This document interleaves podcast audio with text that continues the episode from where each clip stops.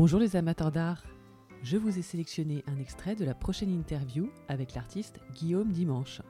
Il nous explique comment il a vécu cette bizarre période épidémique, puis l'a traduite en rendez-vous artistique quotidien sur son Instagram avec sa série French Masks qui nous a bien divertis.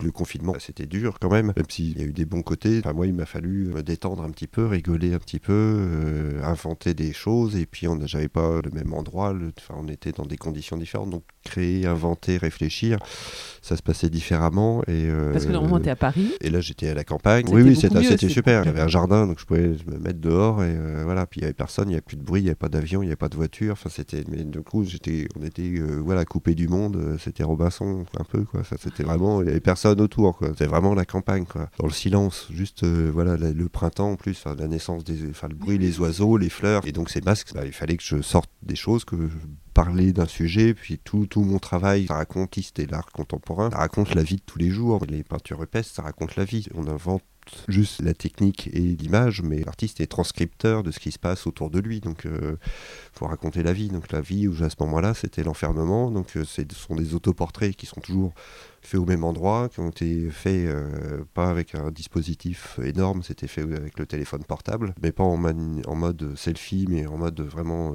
appareil photo. Donc, je voyais pas l'écran. Comme ça, 5 ou 10, non, à la main, avec un effet de déformation parce que je prenais en très grand angle. Donc, j'avais l'appareil à 5 ou 10 cm de visage. Donc, donc, donc, y a, du coup, il y a des objets, certains objets qui apparaissent énormes s'ils sont en premier plan. Puis, et puis la tête derrière ou les oreilles sont toutes petites, enfin, ça, ça déforme le visage un petit peu. Il y a des gens qui, qui ont du mal à me reconnaître euh, un peu quand même. Je bricolais un petit peu pour euh, voir un peu un air halluciné. C'était un clown. Enfin, voilà, j'ai inventé une espèce de clown, euh, un personnage qui racontait une histoire sans mots, juste avec un objet attaché avec du raffia tout le temps sur le nez. Donc des matériaux simples, pas très technologiques et justement en utilisant assez peu d'outils. Enfin, les, les objets que j'ai mis à la fin il y a un peu des prises électriques, il y a deux, trois choses comme ça.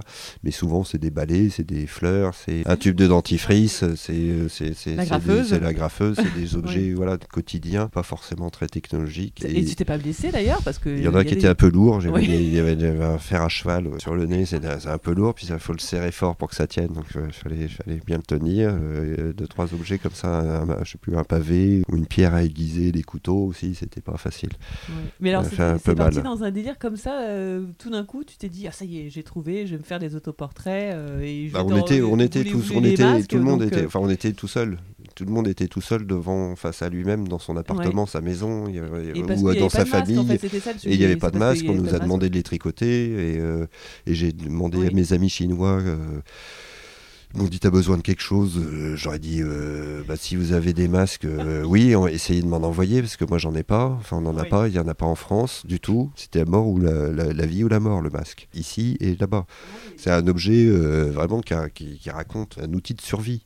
C'est vraiment, c'était vraiment la survie. On pouvait pas, le, le, chinois pouvait pas exporter, enfin envoyer euh, une boîte de 10 masques, c'était pas possible. J'ai cinq personnes qui ont envoyé, euh, qui m'en ont envoyé par différents moyens, et ça, ils ont tous mis deux mois, deux mois et demi à arriver. Quoi. Voilà, c'était quand même une, grosse question euh, à ce moment-là. Et puis, puis, puis, moi, c'était drôle. Enfin, c'était voilà, c'était drôle, et je l'ai appris après parce que j'ai des amis qui m'ont dit, voilà, tous les midis, deux heures là pour le café après le déjeuner, j'attendais la photo du masque sur Instagram c'est pour me faire rire, parce que je déprimais totalement et, il me fallait un truc. Et toi, toi c'était le truc qui, euh, qui m'a soulagé.